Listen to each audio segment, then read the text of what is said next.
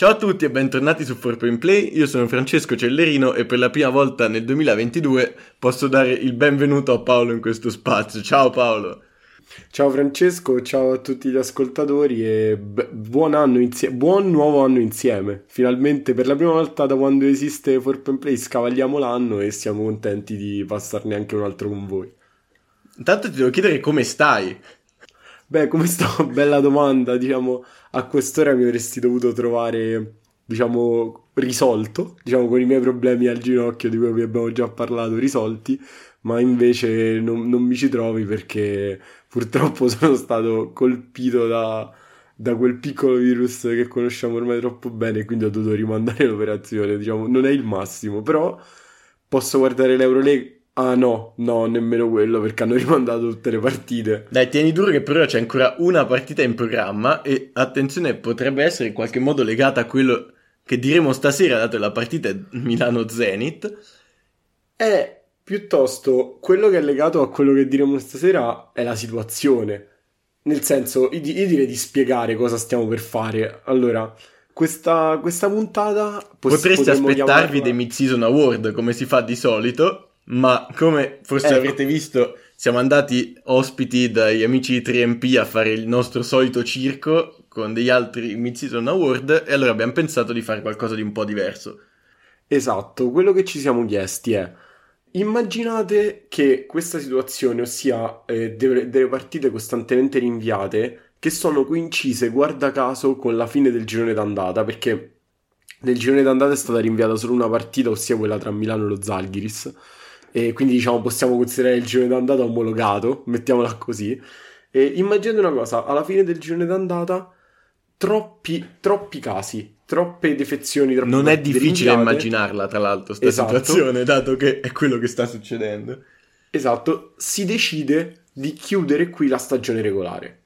Quindi noi ci siamo chiesti, se la stagione regolare finisse oggi, cosa succederebbe? Non inteso chi riceverebbe i premi di fine stagione, ma se iniziassero adesso dei playoff e poi delle Final Four, magari in una bolla, come andrebbero queste, queste serie? Allora, cosa abbiamo fatto? Abbiamo preso la classifica congelata alla fine del girone d'andata, quindi due giornate fa.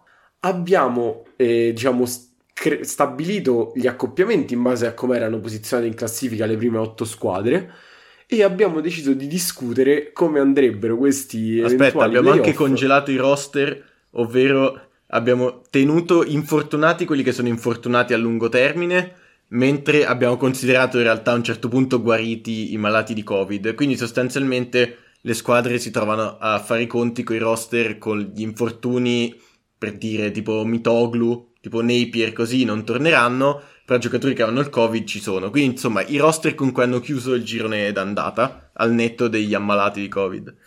Esatto. Visto che non potevamo, diciamo, suonarcela e cantarcela indipendentemente da tutti e da tutto, perché è un gioco, diciamo, di fantasia, ma vorremmo rimanere il più possibile, eh, diciamo, legati alla realtà e immaginare delle cose verosimili, abbiamo deciso di farci aiutare. Quindi, eh, prima di iniziare, ringraziamo subito e le persone a cui abbiamo chiesto e che ci hanno mandato i loro pronostici per appunto aiutarci a sviluppare questi, questi playoff immaginari. E innanzitutto la redazione dei nostri amici di 3MP che salutiamo ancora, insomma, dopo essere stati loro ospiti. No, dopo avergli rubato il loro spazio, tra l'altro, essere esatto. diventati padroni di casa praticamente, gliel'abbiamo restituito. Esatto, ci ha fatto comunque super piacere che ci abbiano inviato i loro pronostici.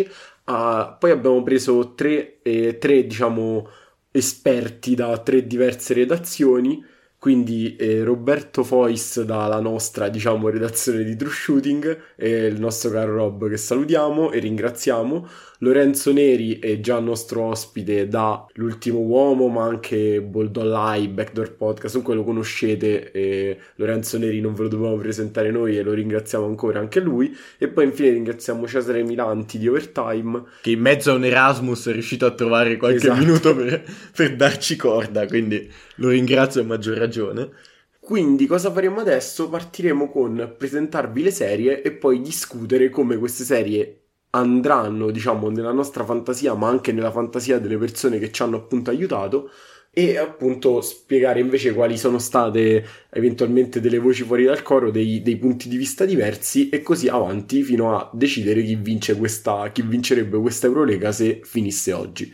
Vai Francesco, direi puoi partire. Dai, Barcellona-Efes, due squadre in situazioni completamente diverse e tra l'altro il remake della finale dell'anno scorso, molto banalmente, quindi motivazioni a palla da un lato e dall'altro.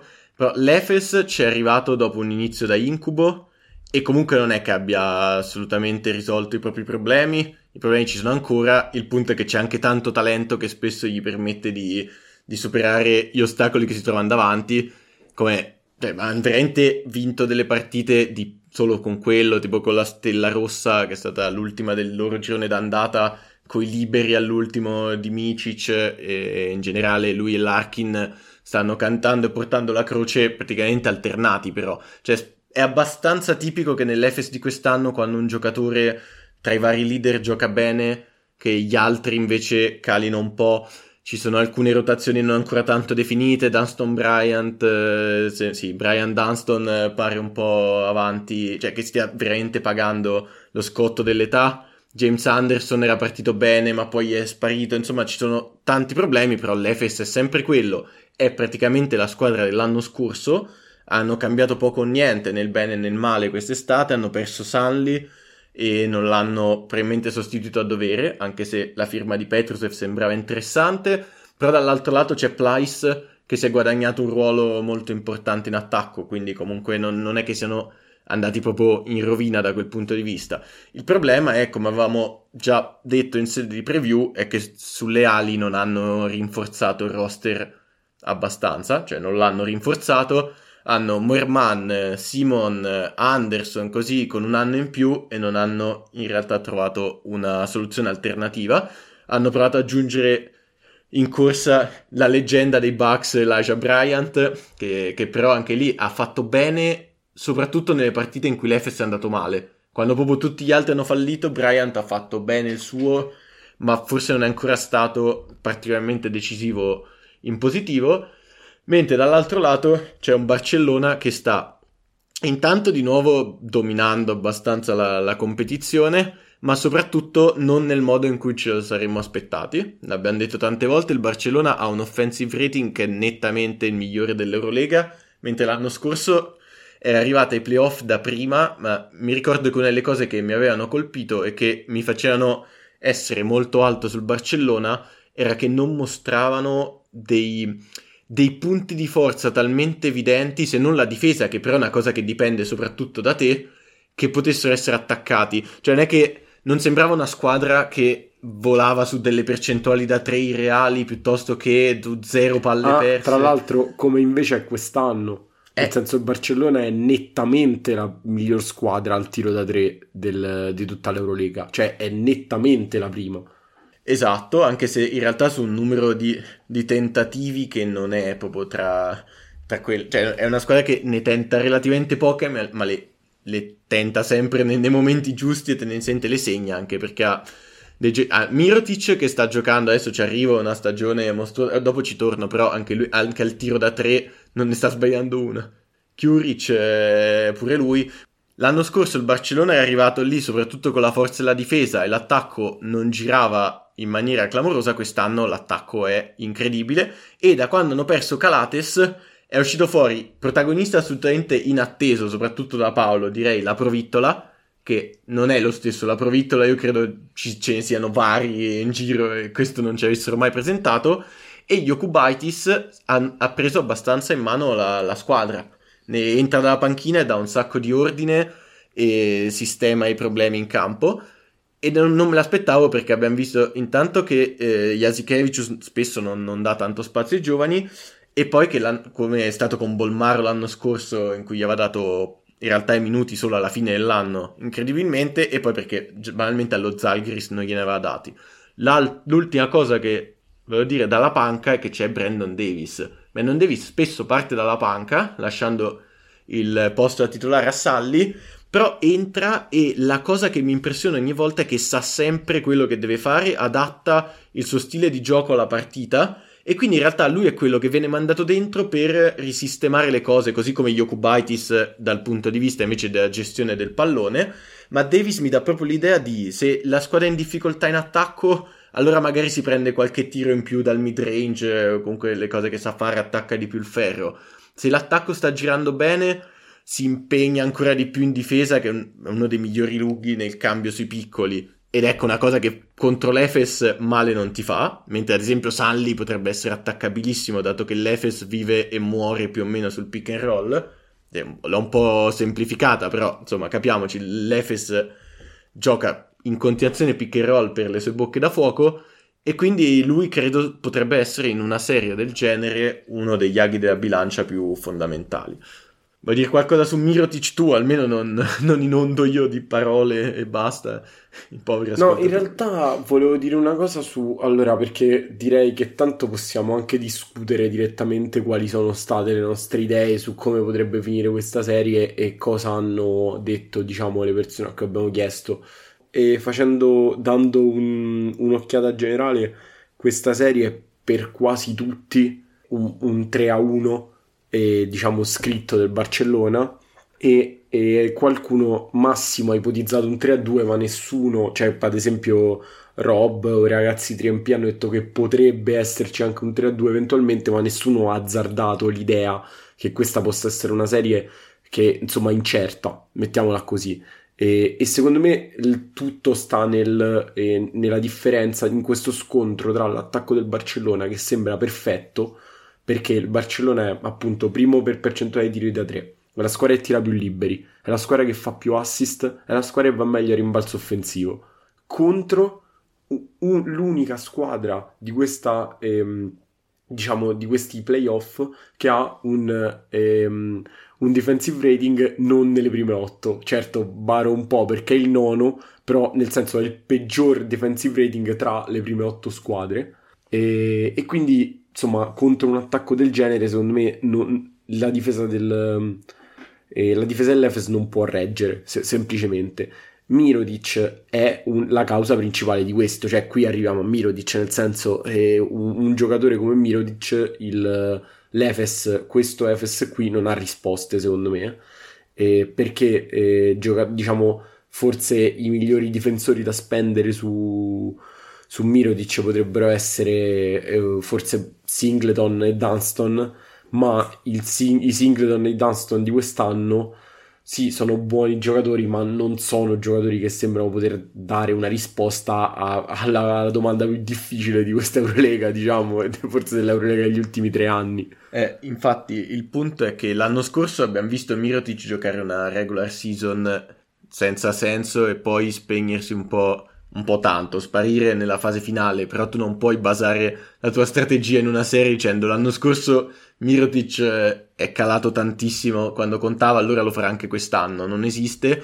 E tra l'altro lo scontro diretto l'ha abbastanza no- dominato, mi ricordo che Morman l'ha tenuto anche lui tanto, ma alla fine segnava. Cioè, secondo me Morman guarda... aveva difeso bene, ma semplicemente ti tira in testa, come abbiamo detto tante volte, non è che puoi fare molto sì, ma comunque poi la, diciamo, eh, riprendendo questa cosa che dicevi tu sull'anno scorso, un po' la difesa di squadra dello Zenith e la difesa di squadra dell'Efes, diciamo, c'è una bella differenza, al di là dei singoli proprio uomini che, diciamo, che possono opporre a Mirodic, no? Cioè la serie playoff dell'anno scorso di Mirodic è stata vergognosa, ma perché eh, Pasquale ha messo in campo una difesa incredibile e la squadra ruotava perfettamente. Quindi diciamo che questa po- possiamo bollarla come un 3 a 1. Anch'io ho messo 3 a 1. Eh, sì, sì, sì, eh, anche io. Possiamo bollarla come un 3 a 1 del Barça sull'Efes, diciamo, eh, rendendo anche giustizia a quello che ci hanno suggerito le, appunto i nostri esperti, e perciò diciamo possiamo andare avanti con la prossima serie. E direi che vado e proviamo a introdurre, cercando anche magari di accelerare un pochino sfi- la sfida dell'altra, diciamo, delle, delle, due squadre che sono sembrate le migliori fino, fino, ad oggi, che è il Real, diciamo che fino allo scontro diretto era in testa insieme al Barcellona e diciamo, che è stato autore anche lui, anche appunto Real, di una stagione incredibile.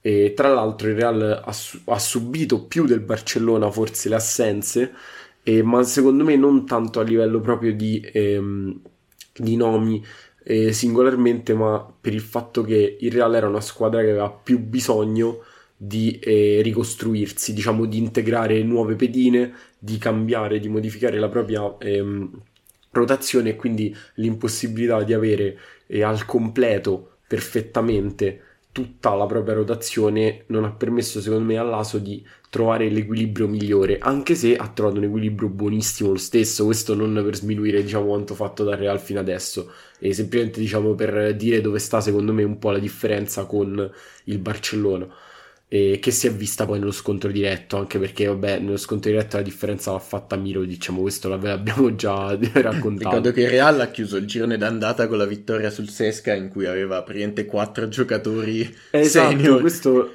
Partita esatto, che questo... è bellissima, cioè l'ho riguardata quasi un paio di volte, cioè l'ho vista in diretta, poi me la sono pure riguardata perché era piena di spunti, però ecco, Real veramente no cavalsangue no. dalle rape, come ogni tanto dici, qua e, Esatto siamo arrivati, secondo me siamo arrivati proprio al, um, diciamo, al discorso, cioè il, la differenza che c'è tra il Real e il Sesca di quest'anno è venuta fuori in maniera incredibile in una sfida dove il Sesca si è presentato per una delle poche volte in stagione con roster completo e il Real si è presentato con Sedig Garuba, Urban Klavzar, ovviamente vabbè Vukevic che è nel giro però diciamo a roster completo non sarebbe, non avrebbe minuti importanti e Baba Miller a giocare contro appunto eh, Milutinov, contro Schengelia, contro Clyburn e tutti gli altri perché appunto il Sesca era, era, più o meno al completo e ha messo in campo in particolare una difesa che ha stritolato l'attacco del, del Sesca e l'ha portato a segnare solo 65 punti appunto contro una squadra di, di ragazzini eh, guidati da però Tavares e Williams Gossi in grande spolvero. E diciamo sì, la difesa potremmo parlarne però... all'infinito di quella partita. Tanto Williams Goss ha attaccato a ogni azione da, da Clyburn praticamente, comunque ha retto tutta la partita. Vabbè, poi in difesa. Vabbè, ne parleremo magari un'altra volta, secondo me è una partita interessante, però abbiamo già rubato troppo tempo. No, sì, allora diciamo che ehm, il problema dov'è? Che in quella partita si è visto come il Real ha saputo intrappolare l'attacco del Sesca, ma il problema non è solo quello perché il Sesca è anche una difesa deficitaria.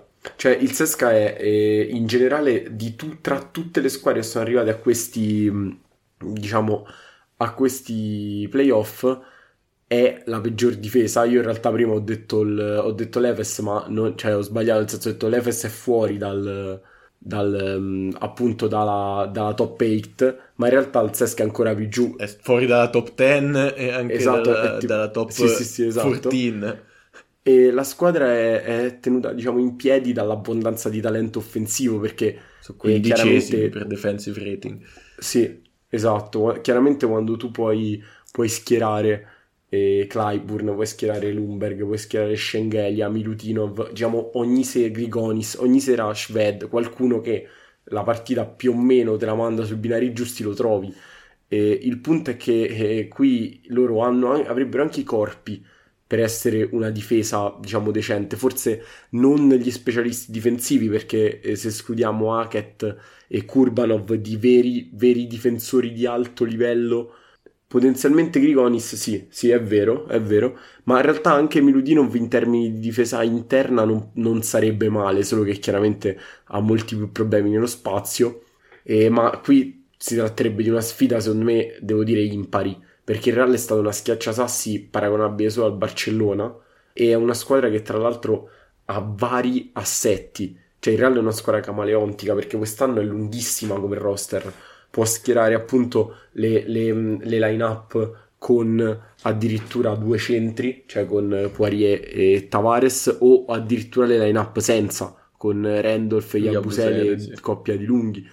Ha uno Yabusele in grande spolvero sugli esterni ha trovato partite importanti da vari giocatori perché, come avevo detto, Williams Goss, ma le solite partite di Coseur, ha comunque Yule, cioè Wertel gliene ha risolte più di una. Comunque, è, cioè, secondo me, dare tutte queste opzioni all'aso da usare tra l'altro contro una difesa che non gira è, diciamo, come posso dire, un gioco troppo facile. Poi c'è un'altà cosa. Qui stiamo sì. parlando di una serie e non di di gara secca. L'anno scorso abbiamo visto l'Aso con a disposizione un, un roster non decimato, di più venire preso a calci per ovvi motivi di talento dall'Efes nelle prime due, in una, che, una, una serie che sembrava abbastanza indirizzata su un 3-0, trovare in corso d'opera pure degli altri aggiustamenti con quel roster lì, con il roster che ha a disposizione nei nostri playoff, diciamo, simulati di, di fine girone d'andata, secondo me può fare veramente quello che vuole. Alla fine c'è sempre il solito discorso che abbiamo già fatto, ad esempio, parlando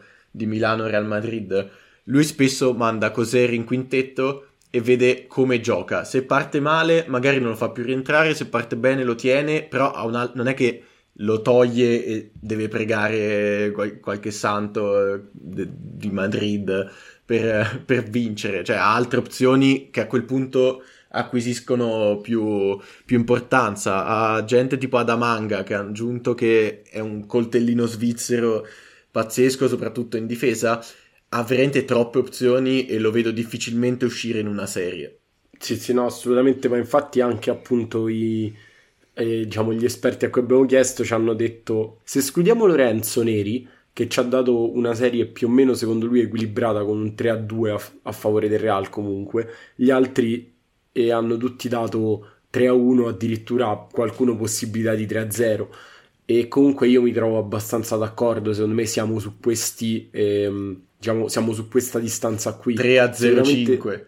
Sì, no, il, sì, ragazzi, i Triampini hanno dato 3-0, 3-1 e quindi abbiamo detto il loro eh, pronosticano un 3-0-5. No, comunque eh, direi che secondo me 3-1 anche su questa serie è il risultato più, più netto perché diciamo, sai, eh, alla fine l'Eurolega è, una, è appunto una lega eh, che raccoglie le migliori squadre. È molto, molto, molto raro vedere un 3-0 eh, in una serie di playoff. E quindi diciamo anche qui forse il 3-1 sembra... E a volte lo becchi più... dove non te lo aspetti. Cioè, l'anno scorso sì. Barcellona-Zenit con lo Zenit con tutti fuori sembrava 3-0 e, e il Barcellona ha rischiato. Vabbè, il Efes Sesca... Real 2-0 dopo due partite vinte tutte di 30 e poi ha rischiato. Comunque anch'io ho messo 3-1. Tra l'altro poi sì, sì, chiudo sì. i momenti marchettate, oltre a, vabbè, riascoltatevi magari la puntata che abbiamo fatto con i ragazzi di Trempio, ovviamente ringraziamo Cappe per, per la maggior parte delle statistiche avanzate che troviamo, come abbiamo detto. Sì, sì, lo, tanto... lo, lo ringraziamo sempre troppo poco per questa cosa. Sì. Col suo sito HStat, se vi serve, le statistiche avanzate dell'Eurolega che sono più o meno introvabili. E andrei avanti con la prossima serie, se non hai altro da dire. Benissimo, vai, vai. La serie vai. che forse ha più diviso e anche chiunque, io sono abbastanza convinto che chiunque abbia dato un, eh, un pronostico su questa serie non ne sia davvero convinto fino in fondo, che è Zenit Milano, che per me è un 3-2 per Milano, ma ho cambiato idea credo 20-30 volte. Ogni volta mi trovo delle ragioni convincenti per cui debba vincere una, delle ragioni per cui debba vincere l'altra tirano in modo molto simile. Entrambe non hanno un protagonista specificissimo e dici se metti fuori partita, non so, un Mirotic, eh, sei già non a metà dell'opera ma hai fatto un buon lavoro. Diciamo che per questo discorso è ancora più difficile capire come potrebbe andare una serie perché magari, come avevamo detto l'anno scorso, ad esempio per il Real, in gara secca non è detto che sia un bene avere tanti protagonisti che di sera in sera prendono la scena, perché sia Milano che lo Zenit hanno di volta in volta trovato nelle vittorie un protagonista di serata. Ovviamente qualcuno più spesso degli altri, però eh, sono abbastanza equilibrati a livello di statistica, diciamo. Ma nel corso di una serie questo significa che la serata storta di un tuo leader non ti, non ti pregiudica il resto della partita. Per cui se, eh, se Milano si dovesse trovare una serata in cui Devon Hall non segna, non è che finiscano lì le, le opzioni. Certo, c'è da dire che col nostro discorso dei roster bloccati a fine girone d'andata c'è la brutta perdita di Shields proprio nell'ultimissima gara che, che priva Milano di se non il giocatore no, più importante no, però forse quello che quest'anno aveva preso più spesso nel momento decisivo la palla. Comunque lui insieme al Ciacio e gli altri però era stato fondamentale. Però dall'altra parte ricordiamo che manca Napier da inizio stagione. Anche di là, dicevo, ci sono giocatori che si scambiano le responsabilità. Quest'anno abbiamo visto pure troppo Billy Baron, ad esempio, portare palla e giocare pente da playmaker, cosa che avevamo già visto fare un po' ai scorsi playoff per il semplice motivo numerico che non c'era un cambio di Pengos e, e quindi quasi sempre giocava, cioè prendeva minuti con la palla in mano Baron e quest'anno quindi ha tirato peggio però ha giocato di più così mentre ad esempio ehm, Frankamp ha avuto meno forse compiti da, da, play e ha più giocato sugli scarichi di Baron stesso. Sì, questa cosa è stranissima vedere Frankamp e Baron in campo insieme con Frankamp fare il lavoro che ci aspettiamo da Baron e, e Baron fare quello che ci aspettiamo da Frankamp, ma in realtà anche, capita anche con Lloyd che, che Baron giochi più palla in mano e non, magari, magari non che Lloyd giochi sugli scarichi ma che inizi un gioco e ricevendo quella difesa già mossa.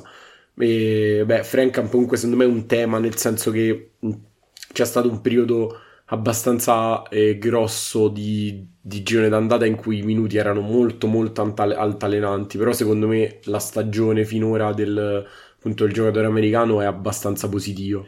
Sì è, è, è veramente difficile da decifrare. Eh, prendi solo i numeri a livello di realizzazione tutto il resto per, da questo discorso lasciamo fuori, ha quasi 8 punti col 55% da 2, quasi 44 da 3 e 89 ai liberi, che è una roba mostruosa. Però in realtà questo impatto c'è stato solo a volte. Cioè ci sono state partite, sti numeri sono gonfiati da partite mostruose e sgonfiati.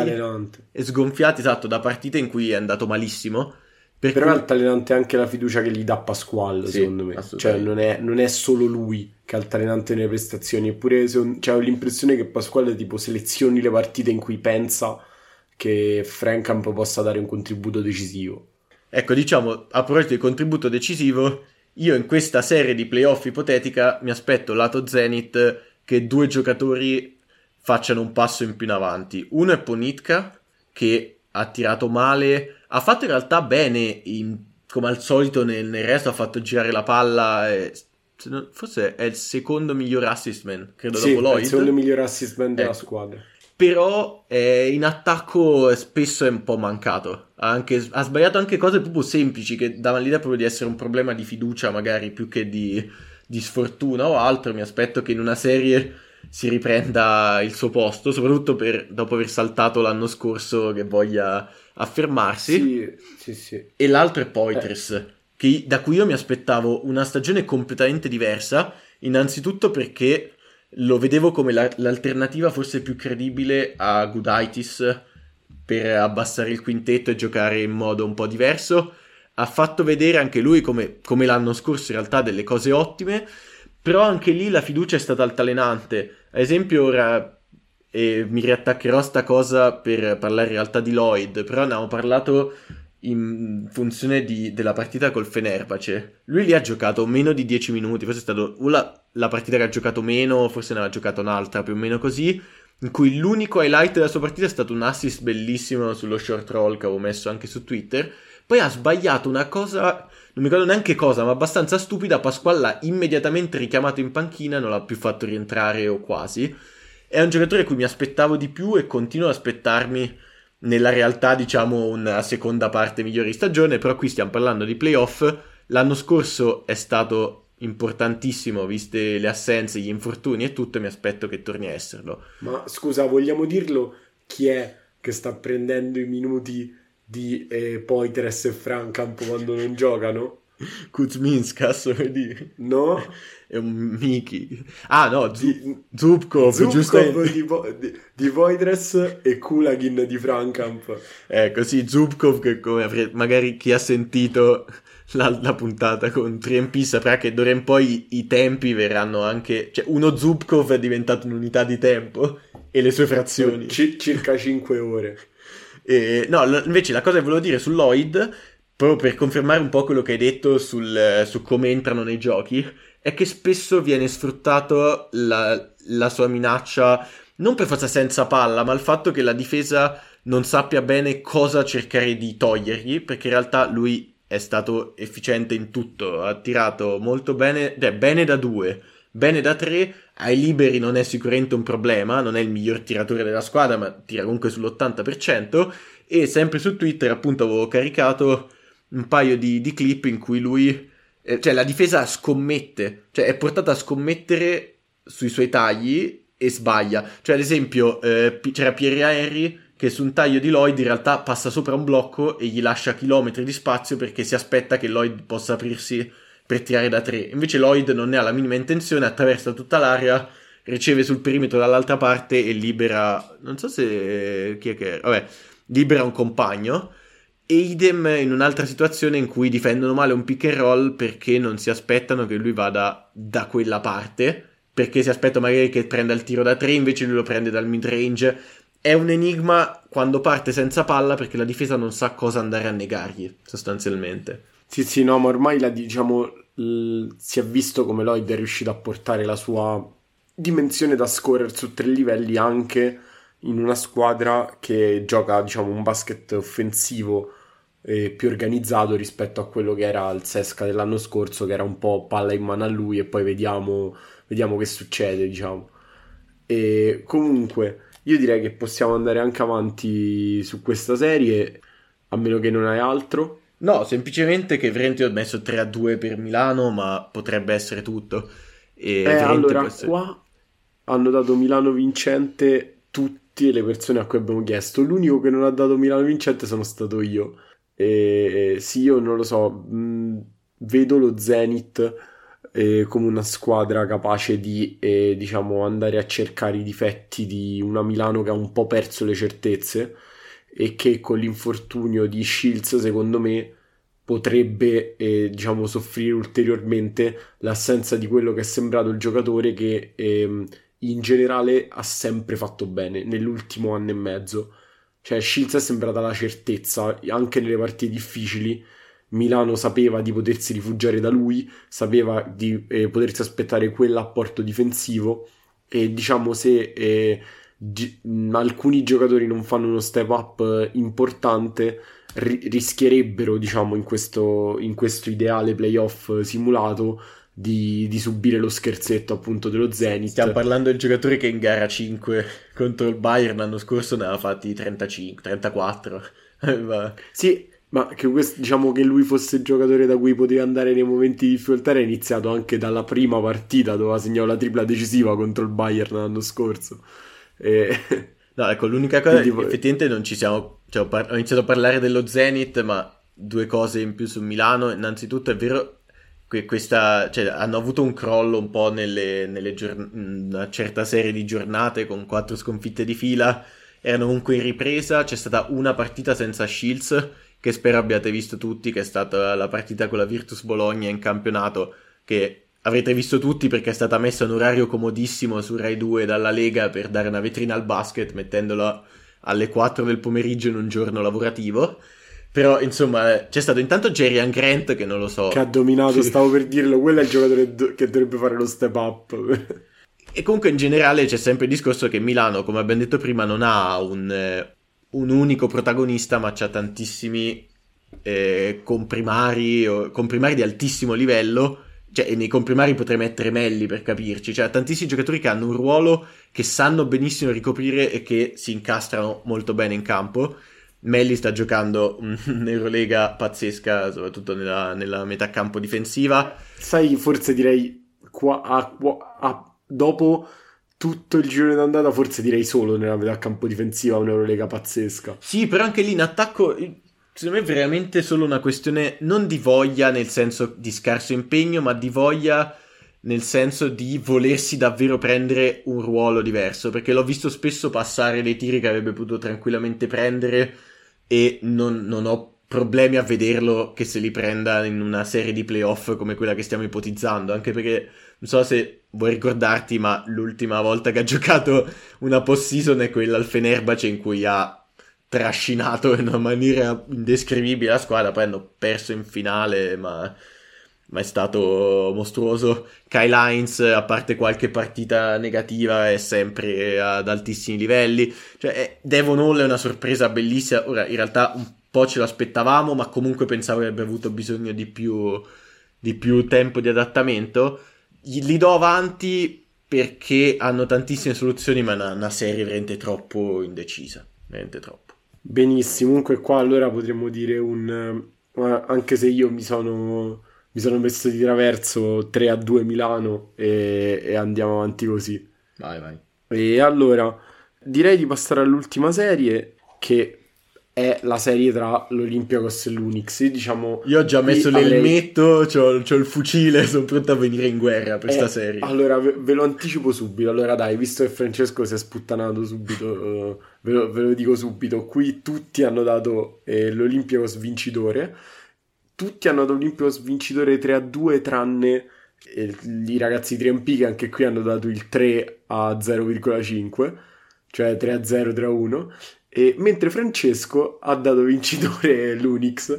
Ma direi lo Eh, dico però- dopo. Vai, dopo Adesso sì, adesso dopo ci dice perché. Comunque, allora, diciamo. eh, E John Brown non c'entra niente, ovviamente. Ci tengo a Allora, precisare. Diciamo questo. Un, disclaimer su questa serie, diciamo, ideale, che nonostante il talento dei giocatori in campo, nonostante il lavoro incredibile che stanno facendo Barzokas e Perasovic, nonostante il livello di gioco molto alto che hanno mostrato entrambe le squadre, questa rischia di essere davvero una serie brutta in termini estetici. Nel senso, seppur potenzialmente potrebbe essere molto bella in termini di intensità e di tattica difensiva, di equilibrio, e potrebbe essere una serie dominata dalle difese. Diciamo perché, perché si tratta comunque di due difese molto molto buone. L'Unix secondo me è una difesa che se escludiamo il- la prima parte di stagione ha raggiunto delle vette di eccellenza e, e l'Olympiakos Diciamo che era mm, anche pronosticabile, visto che è un roster totalmente stravolto venendo da un'altra competizione e mettendo insieme giocatori che potevano essere veramente una, una bomba in casa. Eh, però sai che pronosticabile, nel senso era pronosticabile un Le miglioramento, difficoltà.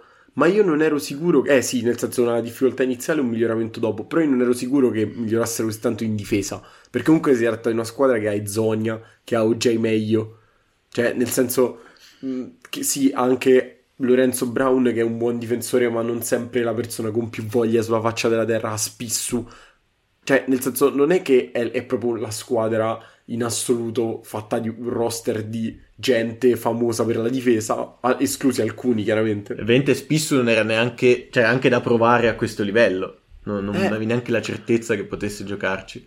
Quindi diciamo che eh, secondo me è stato anche strano, cioè è stato strano, è stato strano in senso bello il, il miglioramento difensivo che ha fatto l'Unix e, e adesso appunto si tratta di una delle migliori difese del- de- di tutta l'Eurolega. L'Olympiakos ha anche un'ottima difesa, retaggio della stagione scorsa dove comunque avevamo una squadra di cagnacci che difendeva e basta in buona sostanza, mentre quest'anno hanno implementato anche grazie degli, a degli acquisti azzeccati perché eh, Fall è un centro prettamente offensivo anche se in difesa con, la- con i suoi centimetri fa la differenza. Dorsey è, è uno scorer.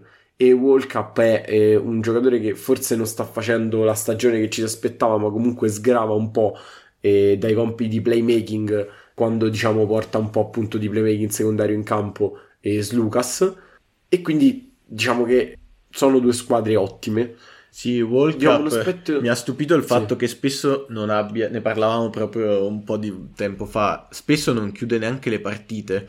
Cioè, io me lo aspettavo il complemento perfetto e continuo a pensare che lo sia accanto a una stella che però magari ha, ha poca possibilità di sbattersi in difesa, non ne ha i mezzi fisici o tecnici o quello che siano, ma insomma, uno sta tirando male da tre, che in realtà era sua- una delle sue forze assolute, due sta in generale lasciando tanto spazio ai compagni, anche perché c'è un Vesenkov in più che immagino ne parlerai dopo, ma che sta facendo una stagione insensata, per cui in realtà sta facendo un po' come è sempre stato il role player di lusso, però con uno stipendio, almeno da quello che si è detto quest'estate, per cui mi sarei aspettato qualcosa in più. Cioè, mi sta parzialmente deludendo, però è sempre... gioca- Continuo a pensare che sia perfetto, cioè da un momento all'altro World Cup può essere la risposta ai tuoi problemi e quindi lo tieni lì in difesa e in attacco.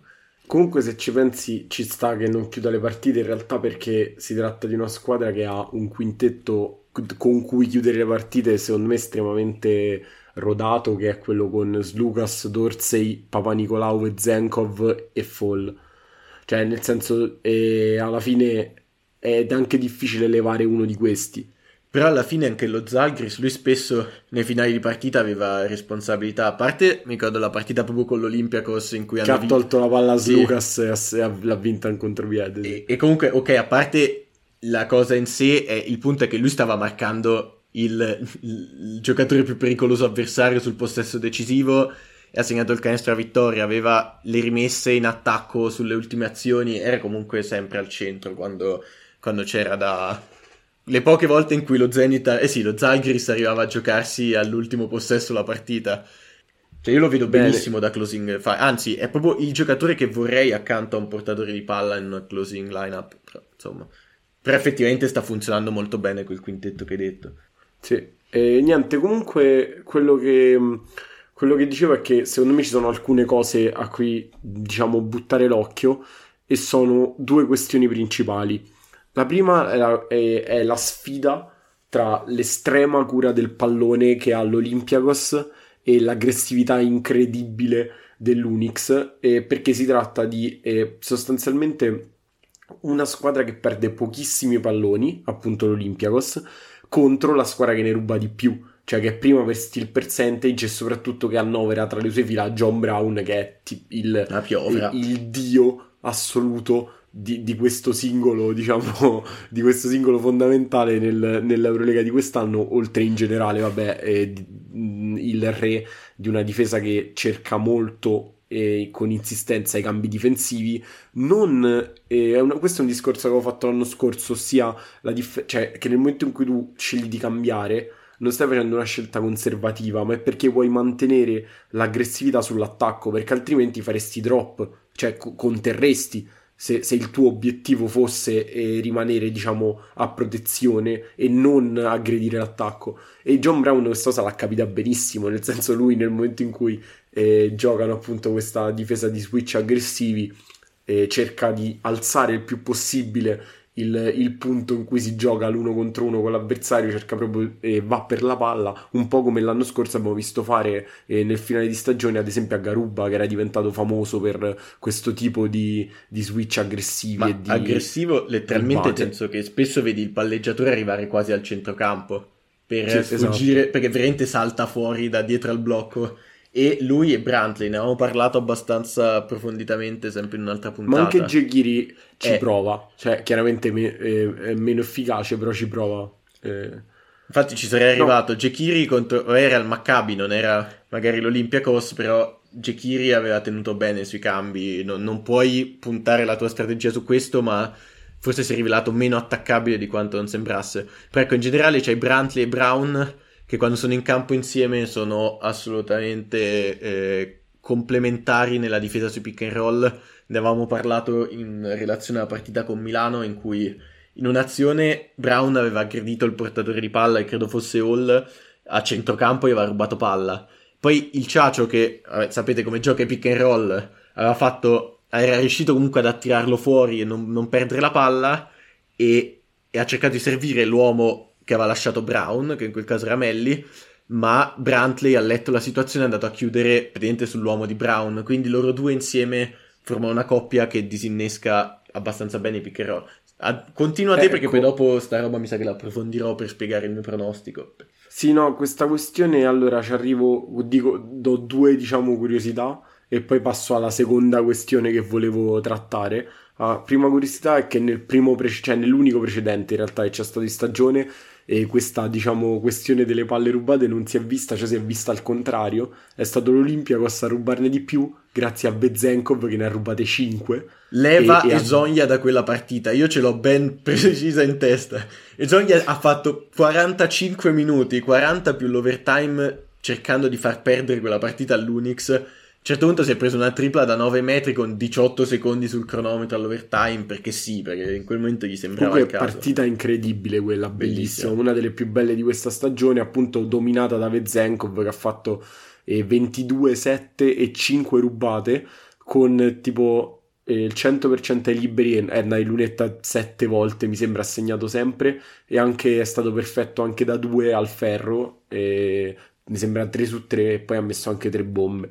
Comunque veramente ehm, un Vezenkov eccezionale, come in realtà in tutta questa stagione, cioè in tutta questa stagione in realtà non all'inizio, Esatto. e nonostante noi pensassimo cioè, che dopo l'anno scorso ci ci sarebbe stato un Vezenkov dominante, in realtà aveva iniziato peggio, ma poi è tornato, diciamo, sulle nostre aspettative, adesso è veramente il motore di questa squadra. L'altra, diciamo, più che curiosità ipotesi Sì, era partito in che- realtà bene. All'inizio sembrava confermare tutto, poi era calato parecchio. Ha avuto mm, 6-7 partite di calo e poi è esploso di nuovo. Ah, riguardo la questione dei quintetti, un'altra piccola cosa prima appunto di passare alla seconda questione, se Fall fosse in campo dall'inizio, come anzi sarà, sarebbe sicuramente in una, in una serie del genere, credo che eh, Perasovic non andrebbe col quintetto small già dall'inizio, ma andrebbe col quintetto che ha schierato nelle ultime, mi sembra, due partite, con Voronsevic che parte in quintetto. E Beh, anche perché prima era Brantley. indisponibile. Si era anche fatto male. a- anche, sì, però quando, sì, anche quando è tornato ha fatto, mi sembra, due partite partendo dalla panca. E, e niente, comunque con Voronsevic perché mi sembra il corpo, a parte Gigiri, migliore da mettere su Fall. Però vabbè, al di là di questo, eh, perché sai com'è? Il punto è che Fall è un giocatore che punisce i mismatch in post e sa anche dar via la palla se lo raddoppi. E i giocatori, diciamo, che giocano nel quintetto piccolo dell'Unix danno grandi vantaggi difensivi, ma in attacco non è che aprano eccessivamente il campo. Cioè, non è che se tu hai John Brown e Brantley sei spaventatissimo del, del fatto che Fall rimanga Sì, a centro area. Brantley tiracchiava e aveva dei potenziali da tiratore quando abbiamo visto in NBA sta tirando col 10-12% quindi Sì, sì, sì, sì. assolutamente E niente, e quindi vabbè, parte questo. No, l'altra questione, oltre a quella delle palle rubate e palle perse, era secondo me la possibilità eh, di come possa incidere uno slump al tiro di una delle due squadre in questa, diciamo, in questa serie. Perché eh, una è la squadra che tira più da tre, ossia l'Olympiakos, e l'altra è quella che tira meglio, ossia l'Unix. Quindi diciamo che possiamo. ma c'entra qualcosa Cioè, Isaiah Kenan? Che, che tira meglio, ovviamente, dicevo a parte il Barça. Cioè, io credo Eh, che eh, Isaiah però- Kenan abbia lo stesso numero di triple tentate in media partita di una qualche altra squadra, tipo della Sì, sì, Stella no, ma Rossa. o- Ke- Ken- Kenan si è trasformato in JJ Reddick nel senso che sta tutta la partita a correre dietro ai blocchi, a tirare in uscita dai blocchi e, e tira sempre. Cioè, è tipo Kyle Korver ormai, è diventato quel tipo di giocatore lì. Diciamo, per rimanere in, term- in tema di Eurolega è tipo Kyle Kuric ormai, cioè è diventato quel tipo di giocatore là. E vabbè, ovviamente no, però eh, il senso Anche è quello, perché è cioè, ha molto più molti basso. giochi.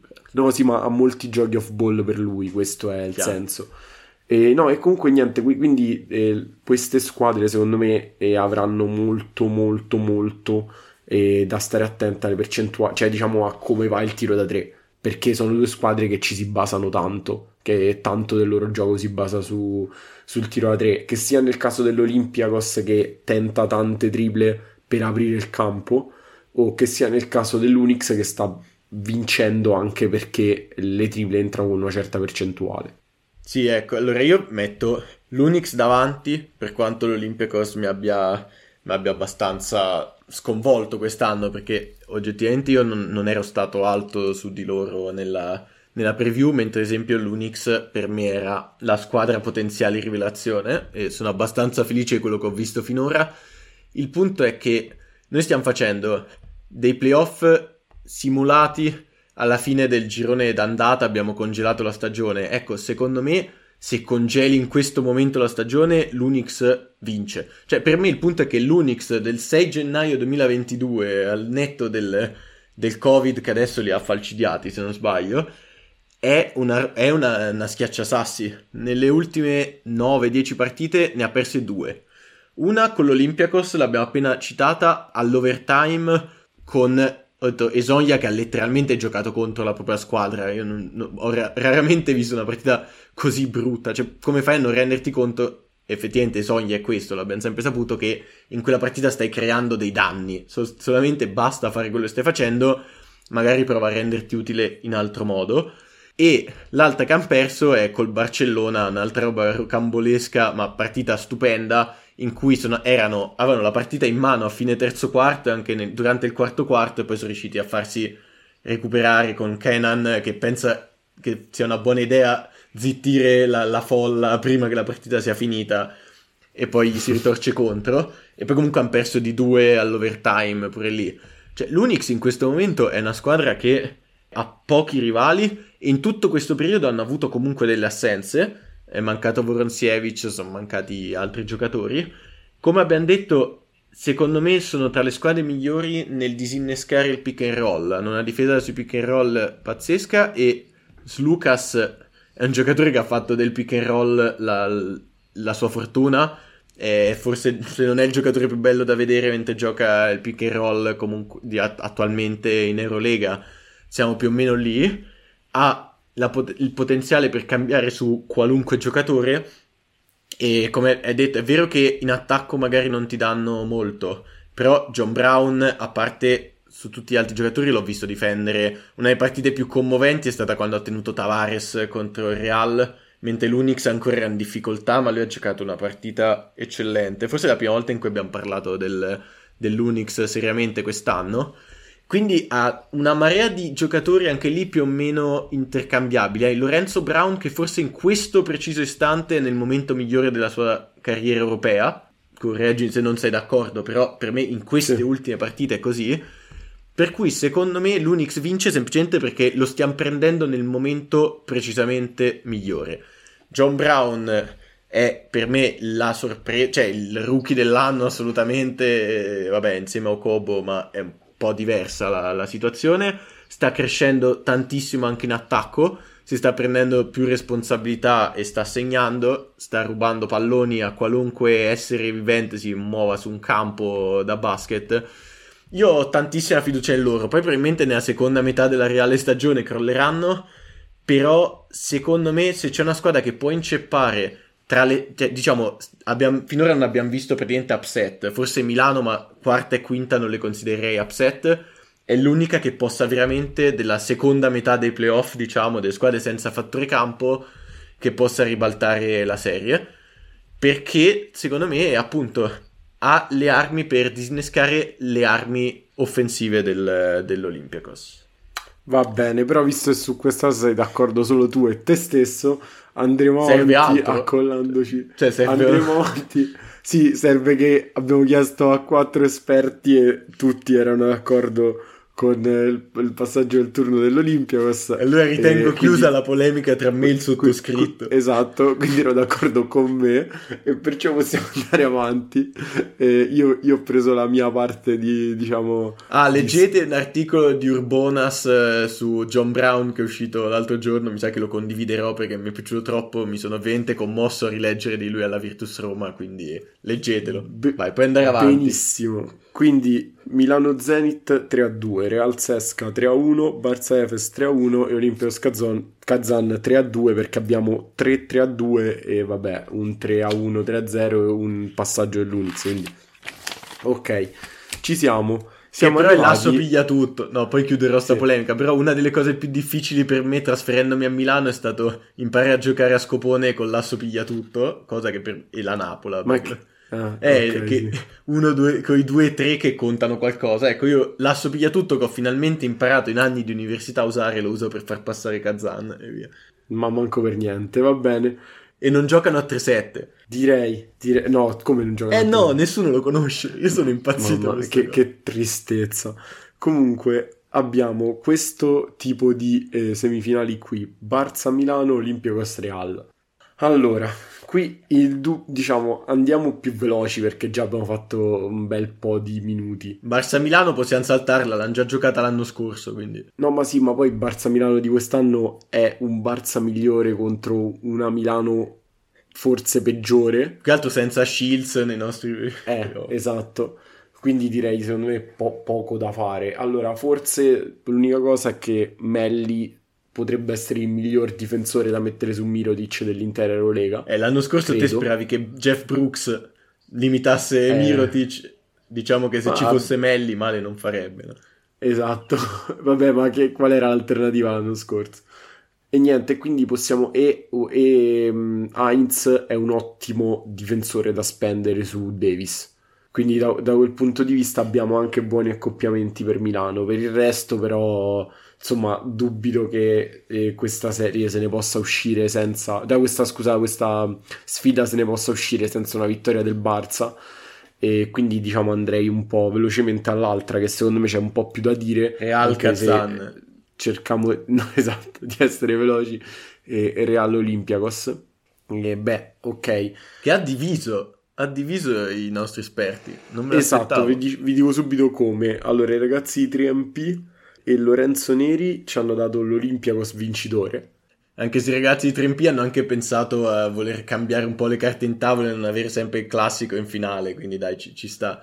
Eh, mentre invece Cesare Milanti ci ha dato il classico in finale e come anch'io ho dato il classico in finale. E anch'io ho deciso che Kazan andrà a un tiro della vittoria. Dal... Kazan, quale Kazan? Basta, smettila. No, nella... comunque anch'io ho dato il Real in finale, quindi sì. mi sono regolato almeno sulle semifinali. Ok, e mentre diciamo non abbiamo avuto nessuna, nessun commento da Rob perché quando gli ho chiesto il pronostico per le Final Four mi ha risposto il Barça un po' perde quest'anno e quindi, e quindi niente. Ci diciamo... monterei direttamente l'audio dentro.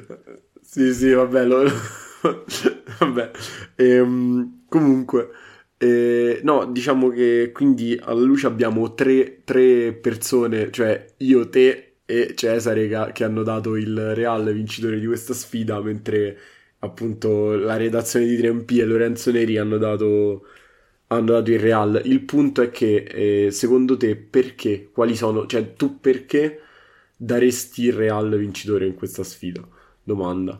Io più che altro, allora, considerando l'Olympiacos, io ho un problema, non mi spiego come faccia a essere così in alto. È una bellissima squadra, sta giocando benissimo, ma ho sempre la sensazione che a un certo punto si possa inceppare. In realtà è quello che mi immagino in questo caso, che, che possa esserci la gara secca in cui Vesenkov non segna troppo e il punto è che abbiamo visto che Vesenkov quando non segna da fuori è, è rispettato e sfrutta la possibilità per entrare, però dentro il Real... Anche, anche, tra l'altro, scusa, ti interrompo per dire una cosa e volevo dire qualche punta fa mi sono scordato. Vezenkov ha pure ne, ulti, nell'ultimo periodo, diciamo, ha aggiunto un floater, secondo me, di buon livello. Cioè, che è un tipo di tiro che secondo me, eh, insomma, fa, fa parecchia differenza quando tu entri e la difesa si concentra, soprattutto se tu sei una, diciamo, comunque una stella, un giocatore rispettato e la difesa ti aspetta al ferro è bene saper usare quel tipo di tiro e lui con quelle mani lo fa partire anche poi da un'altezza insomma importante e niente questo è un, secondo me un particolare interessante. Esatto. Però proprio qui volevo arrivare. Questa cosa l'ha fatta benissimo è quello a cui mi riferivo ma tu hai detto da un'altezza importante. Direi che altezza importante Real Madrid credo tu sappia dove stia andando a parare. In mezzo c'hai una, una montagna che risponde al nome di Tavares che è, è un problema oggettivamente. Hai pure Poirier o Randolph che in modo diverso comunque hanno il fisico per, per stare lì in mezzo. Io, io, sono abbastanza convinto anche qui che il Real abbia tutte le armi dell'universo per limitare. Gli, sugli esterni puoi spenderti Anga e puoi spenderti, insomma, le, cioè, hai delle opzioni, mentre dietro, dentro ai Tavares hai ai Randolph che è tornato da poco nei, nei nostri playoff, ma ha avuto i playoff per rientrare in forma e essere pronto per le Final Four. Per cui in realtà in questo caso più non è tanto contro l'Olympiacos, semplicemente non penso che siano abbastanza da poter battere un Real che è più o meno al completo al momento. Tranne forse Trey Tompkins che mi manca tanto dall'anno scorso che credo sia sparito, non so che fine abbia fatto, ma... Vabbè, però sostituito più che dignitosamente per usare un eufemismo da Yabusel. Sì, sì, sì. Comunque, una ah, e anche Taylor è... sugli esterni, che nella partita anche lì col Sesca, ovviamente c'era Taylor che faceva quello, l'hanno buttato in campo come sempre, o con Milano, idem, a prendere da, dalla rimessa dal fondo gli avversari. A parte questo, ti volevo dire che secondo me però una possibilità all'Olympios, allora io anche ho dato... Eh, vincitore Real, però tu hai mai spiegato perché secondo te e secondo probabilmente anche gli altri eh, vincerebbe il Real? Ah, e aggiungo veramente perché... minima parentesi, non puoi usare Fall come... cioè Fall non lo, non lo, fai pagare agli avversari tanto quanto in altri casi perché hai sempre Tavares, banalmente. Vero? Cioè più che altro non chiamerebbe raddoppi, che è una cosa molto utile perché sia perché appunto poi lui sa trovare le, i compagni fuori dai raddoppi, ma anche perché L'Olympiacos tira molto da 3 e quindi se raddoppiano su fall lasciano più o meno quasi sicuramente un buco sul perimetro. Però diciamo appunto proprio perché l'Olympiacos tira molto da 3, io in realtà eh, vedo forse leggermente meno mh, mm, efficace eventualmente eh, la capacità del Real di riempire l'aria in questa serie, perché comunque l'Olympiacos ci sta a accontentarsi di una partita eh, dove si tira molto da 3 e, e, quindi questo forse potrebbe essere il passaggio appunto nella partita singola se eh, le percentuali fossero buone e il Real decide di chiudere l'area, l'area magari l'Olympiacos appunto trova la buona partita eh, al tiro e potrebbe risolverla così. E anche perché poi l'Olympiacos è pure una squadra che ha insomma varie soluzioni, cioè nel senso appunto abbiamo parlato di Vezenkov, ma insomma non abbiamo, abbiamo parlato poco di Slukas, cioè insomma non è che sul perimetro ha poche, eh, ha poche occasioni, diciamo pochi modi di far male e perciò secondo me alla fine questo potrebbe essere il modo in cui eventualmente l'Olympiakos eh, riesce a vincerla, comunque tra, si parla della squadra che è stata forse e migliore se mettiamo insieme i due lati del campo, poi chiaramente non la più forte, però per esempio la squadra con miglior net rating perché è top 5 sia per offensive rating che per defensive rating, che tipo significa essere veramente, veramente, veramente sì, è forte. seconda sia per l'offensive che per il defensive rating. Sì. Beh, però diciamo che oppo- tu dici la partita in cui si tira molto da 3 gli può andare bene, sono d'accordo, ma dall'altro lato non so che mi vedo proprio in fronte 2 su 8, 2 su 7 di Dorsey, ad esempio cioè, abbastanza tipico che in gara secca, quando conta davvero le percentuali, siano più basse. Per cui in realtà rischia di punirli questa cosa. Ok, va bene. Diciamo che possiamo passare a... Mm, diciamo, chiudiamo con, con la finale. Beh, non sappiamo, diciamo, abbiamo detto Real. Non mi hai detto chi del, del, Real marca Lorenzo Brown. Basta. Allora, no, diciamo, qui abbiamo dato tutti vincitore. Abbiamo dato tutti vincitore il Barcellona. Insomma, è la squadra più forte. È la squadra che fino adesso, diciamo, secondo me, se l'Eurolega finisse oggi ci sarebbero mh, mm, molti pochi dubbi, a meno che di un crollo di Mirotic come è stato nei playoff l'anno scorso. Secondo me è questa l'unica, l'unica discriminante che potrebbe far rialzare la, appunto l'Eurolega al Real o all'Olimpia. Non solo, eh. loro hanno nei nostri playoff in realtà non so se possiamo considerarlo dentro o fuori perché Higgins è tornato alla prima del girone di ritorno. Diciamo che era in recupero quindi avrebbe, sì. avrebbe esordito nei playoff. Però ecco, noi molto si basa anche sulle partite tipo di La Provittola che sta vivendo un po' il discorso io prima ho fatto su Kazan legato al fatto che oggi è il 6 gennaio e stanno giocando in un certo modo anche per dire la Provittola come abbiamo detto prima non, non sta rendendo ai livelli che cioè sta rendendo a dei livelli che non hanno senso, per cui è plausibilissimo che già magari una serie di playoff gli tolga qualche certezza e torni a essere un giocatore diverso. O, cioè, in generale rischiano di subire un po' sugli esterni, perché è vero che Calates forse... Il, il problema che abbiamo discusso l'anno scorso, comunque più volte. Diciamo, l'assenza di Calates sicuramente ha sbloccato alcune cose, banalmente Jokubaitis e la Provittola di adesso, ma anche Kuric sta, sta dando una mano un po' diversa in attacco, insomma, sempre Kuric, ma ha un ruolo forse ancora più importante. Però dall'altro lato è sempre un Calates in meno su, sul perimetro, sia in attacco che in difesa.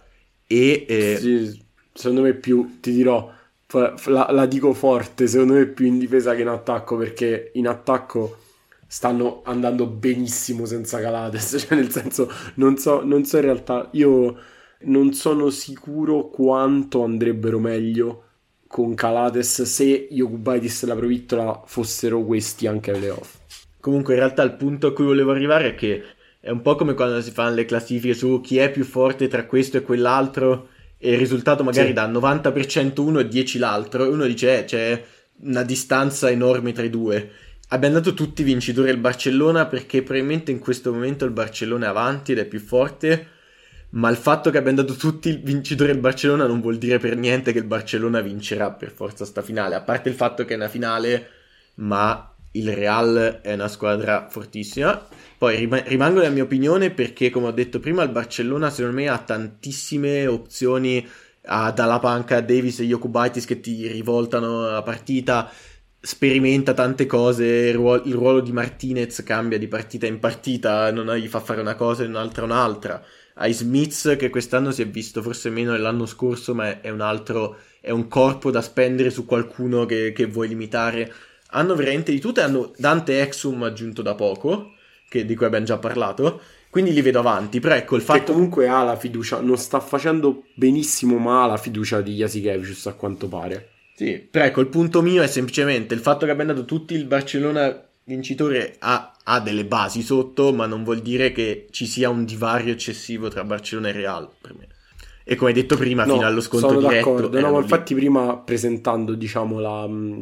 Presentando la serie del Real ho anche detto questo, diciamo, questa cosa di, della distanza tra Real e Barça che eh, non è troppa secondo me e sta più che altro nel, anche nel fatto che Real ha cambiato di più, ha dovuto aggiungere più, più uomini nuovi in rotazione, eccetera. Quindi, appunto, questo forse lo, lo, condivido l'idea che siano molto, molto vicini. E sì, Williams Goss che... banalmente è stato molto altalenante, anche a lui mi aspetto qualcosa in più, eh, come ha fatto vedere poi col Sesca. Hanno avuto un po'. Gli è appena rientrato Randolph. Insomma, anche lì Real non l'abbiamo ancora visto al completo, completo, ecco. Però, quindi, però abbiamo detto Barça. Sì. Possiamo incoronare, possiamo fare questa premiazione fai, nella fai. quale in giacca e cravatta e andiamo a premiare, a mettere le, le medaglie d'argento a, a, ai giocatori del Real e poi a far alzare la coppa al Barcellona. Quindi eh, adesso... eh, magari se veramente mi prendo lì a fare lo staff a Berlino alle finali, magari alle Final Four, magari veramente vedrai me in giacca e cravatta. No, non credo. A dare la, la coppa non credo. Però sì, dai, possiamo incoronare questo i nostri campioni del, dell'Eurolega Covid, dell'Eurolega divisa a metà. E, insomma, il Barcellona e Jasikevicius che si toglie finalmente anche da allenatore questa, questo sfizio di vincere l'Eurolega. Quindi possiamo dirlo, eh, per, diciamo, prima di salutare i nostri ascoltatori, se l'Eurolega finisse oggi, la vincerebbe il Barcellona. Dai, diciamo, cioè, o, o con le parole di Rob Foyce, io la chiuderei così, il Barcellona quest'anno non può perdere.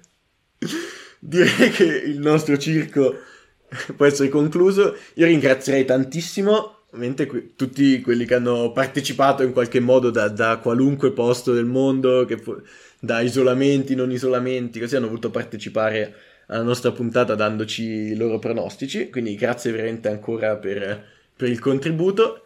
E ovviamente ringrazio te per aver sopportato i miei sproloqui su Kazakh. Sproloqui, insomma, ovviamente era tutto assolutamente sensato e siete voi, la storia mi darà ragione. E nessuno potrà dire il contrario perché l'Eurolega a metà non si giocherà mai.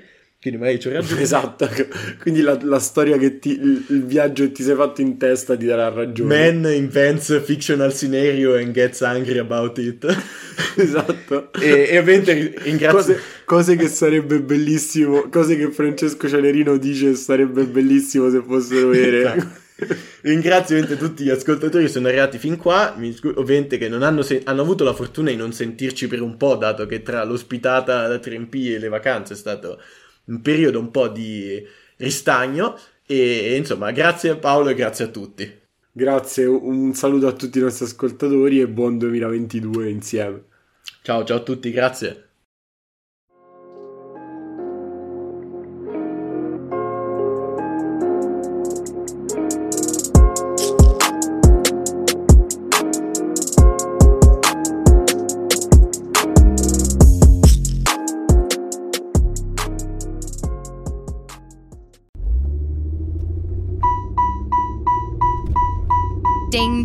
Ding, ding, ding, ding, ding, ding. Am I getting on your nerves yet? Well, that's the point behind the seatbelt alarm in your car. And if you know somebody who won't listen to it, well, feel free to be annoying and remind them to buckle up. You could save their life. To find out more, go to buckleupva.com. Buckle up. Every trip, every time. A message from the Virginia Department of Motor Vehicles. With the new Chevy Silverado, you might be driving in this. But with the Silverado's redesigned interior and large infotainment screens, it'll feel more like this. Introducing the new 2022 Chevy Silverado. Find new upgrades, find new roads. Chevrolet.